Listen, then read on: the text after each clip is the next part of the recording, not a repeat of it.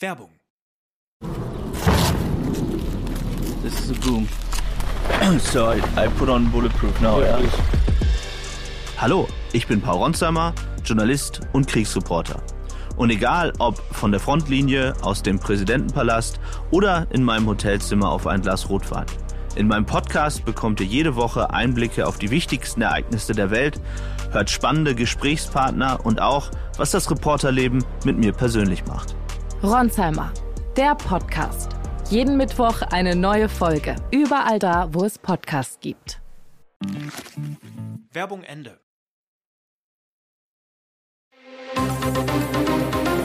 Das Bild News Update. Es ist Dienstag, der 3. Januar und das sind die Bild Topmeldungen. Nach Berliner Silvesterschande alle 103 Böller-Chaoten wieder auf freiem Fuß. Historischer Inflationsschock, doch diese Zahl macht Hoffnung. Drachenlord gibt Einblicke in sein Seelenleben, der meistgehasste Deutsche im Netz. Brände, Barrikaden, Böllerwürfe auf Passanten, Angriffe auf Polizisten und Rettungskräfte, Schreckschusswaffen. Die Party zum neuen Jahr wurde in Berlin zur Schande. Fast 4000 Einsatzkräfte hatten Polizei und Feuerwehr gemeinsam im Einsatz. Insgesamt wurden mehr als 30 Einsatzkräfte verletzt. Über 100 Menschen wurden deshalb von der Polizei festgenommen. Alle von ihnen sind inzwischen wieder frei. Ein Polizeisprecher zu Bild. Von 103 Festgenommenen sind 103 nach Identitätserfassung wieder auf freiem Fuß.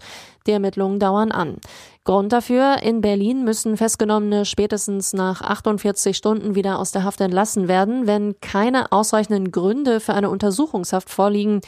Diese wären beispielsweise Flucht oder Verdunkelungsgefahr. Dass die Böller-Chaoten auf freiem Fuß sind, bedeutet allerdings nicht, dass sie ohne Strafe davonkommen werden. Widerstand gegen Vollzugsbeamte und auch der Angriff auf Polizeibeamte wird mit einer Geldstrafe oder einer Freiheitsstrafe von bis zu drei Jahren bestraft. Ebenfalls unter diesem Schutz stehen nach Paragraph 115 Strafgesetzbuch Feuerwehr, Rettungs- und Notdienste. Historischer Inflationsschock, doch eine Zahl macht Hoffnung. Das ist der größte Preisschock seit Gründung der Bundesrepublik. Die Inflationsrate ist 2022 auf den höchsten Stand seit mehr als 70 Jahren gesprungen. 7,9 Prozent für das vergangene Jahr. Das teilte das Statistische Bundesamt anhand einer ersten Schätzung mit. Höhere Teuerungsraten verkleinern die Kaufkraft von Verbrauchern. Diese können sich für einen Euro weniger leisten.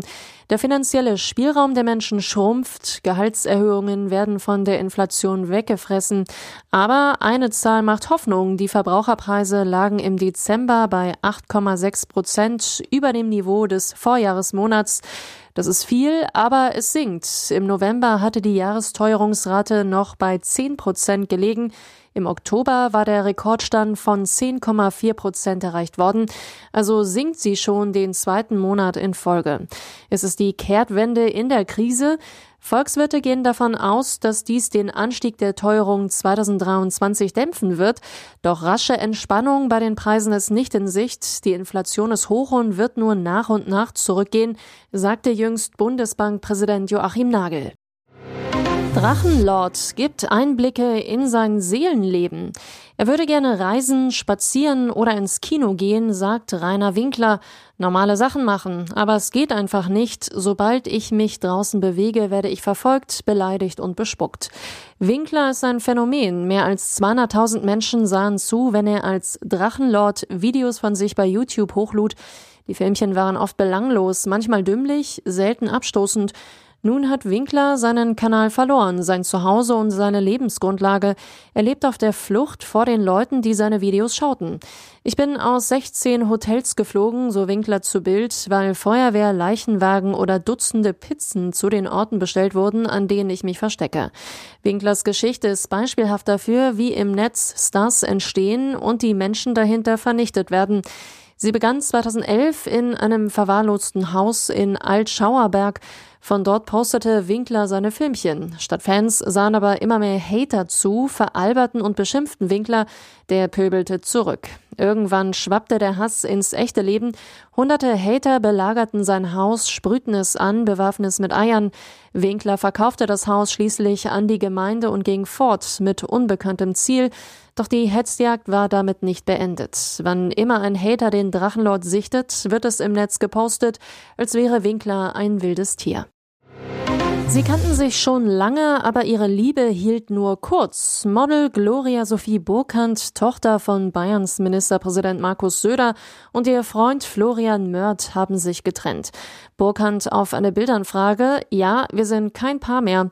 Burkhardt und Mörth kannten sich seit drei Jahren. Das Model verriet Bild, dass der Finanzunternehmer Florian sie schon vor drei Jahren wegen eines Jobangebots bei der Karriereplattform LinkedIn angeschrieben hatte. Damals reagierte die schöne Brünette nicht. Erst im Spätsommer funkte es. Auf dem Oktoberfest im vergangenen Jahr zeigte sich das Paar zum ersten Mal verliebt Seite an Seite. Das 1,85 Meter große Model trug 10 Zentimeter hohe High Heels und überragte den Finanzunternehmer mit seinen 1,77 Meter beim offiziellen Liebesouting deutlich. Sie damals zu Bild, die Größe ist nicht wichtig, sondern die Energie, die zwischen zwei Menschen ist. Jetzt kurz und knapp das Liebesaus. Burkhardt, wir haben beide den Eindruck gewonnen, dass wir nicht zueinander passen. Liebeskummer? Nein. Burkhardt, mir geht es gut. Selbst der Trainer ist sprachlos. Geiger fliegt in Quali raus. Auftakt zum dritten Springen der Vier-Schanzentournee am Mittwoch in Innsbruck. Norwegens großer Tourneefavorit Halvor Egner Granerüth, der die ersten beiden Springen in Oberstdorf und Garmisch-Partenkirchen gewonnen hatte, landete beim Qualifikationsspringen am Berg Isel mit 116 Metern auf Platz 13. Den Quali-Sieg sicherte sich der Pole David Kubacki vor seinem Landsmann Kamil Stoch und dem Slowen Angel. Nur 60 Springer sind zur Qualifikation am Berg Isel angetreten, also schieden auch nur 10 Athleten heute aus. Die schlechte Nachricht, Karl Geiger schaffte die Quali nicht. Was für eine Riesenenttäuschung. Selbst sein Trainer war sprachlos, als er nach dem Springen in der ARD zur Leistung Geigers befragt wurde. Geiger selbst befand, das war jetzt einfach Murks. Damit sind die Deutschen noch mit sechs Athleten beim Wettkampf am Mittwoch dabei. Bester Deutscher in der Quali wurde Philipp Raimund. Und jetzt weitere wichtige Meldungen des Tages vom Bild Newsdesk. Die vielen Pannen der Peinlich-Ministerin. Kanzler, wann reicht es Ihnen endlich mit Frau Lambrecht? Jetzt ist sie endgültig peinlich Ministerin. Verteidigungsministerin Lambrecht stellte einen Silvester-Böllergruß ins Netz, spricht darin vom Ukraine-Krieg und damit verbundenen Begegnungen mit tollen Menschen. Das setzt ihrer Serie von Peinlichkeiten nur noch die Krone auf, sagt CDU-Verteidigungspolitikerin Serap Güler und forderte Kanzler Olaf Scholz auf, Lambrecht zu feuern. Bild dokumentiert ihre Pannen. Im ersten Interview nach Amtsantritt gab die neue Bundeswehrchefin in der Bild am Sonntag zum Besten, dass sie die Dienstgrade der Bundeswehr nicht kenne. Fünf Monate später sagte sie der FAZ, sie kennt sie immer noch nicht.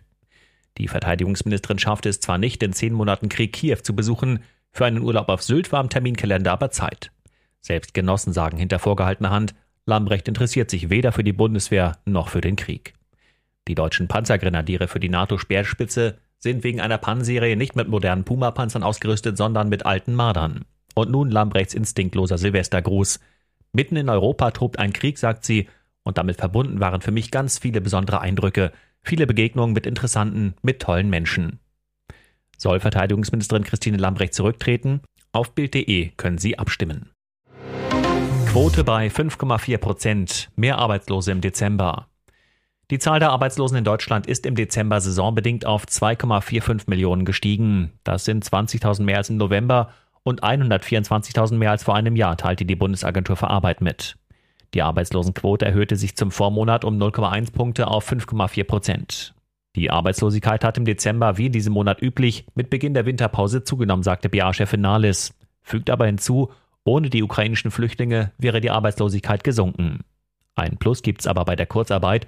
Die Behörde zahlte angesichts der wirtschaftlichen Unsicherheiten zuletzt merklich mehr Kurzarbeitergeld. Zuletzt gab es 163.000 Bezieher.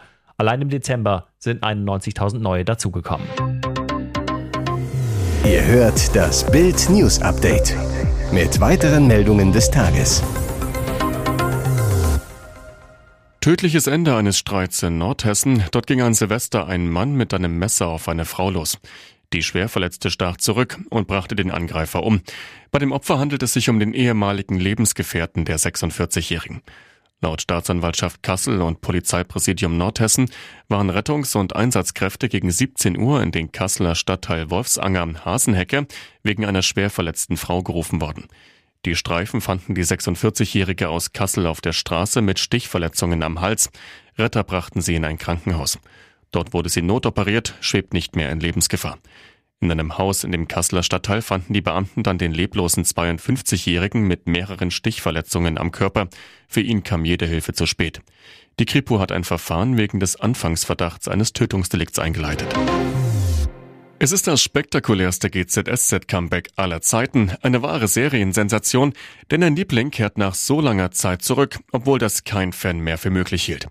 Nach elf Jahren kehrt Serienliebling Susan Sideropoulos zurück in den GZSZ-Kiez und das ist schon bald im TV zu sehen, ab dem 18. Januar. Besonders toll, es ist nicht nur ein Mini-Comeback, sondern gleich eine Rückkehr für mehrere Monate.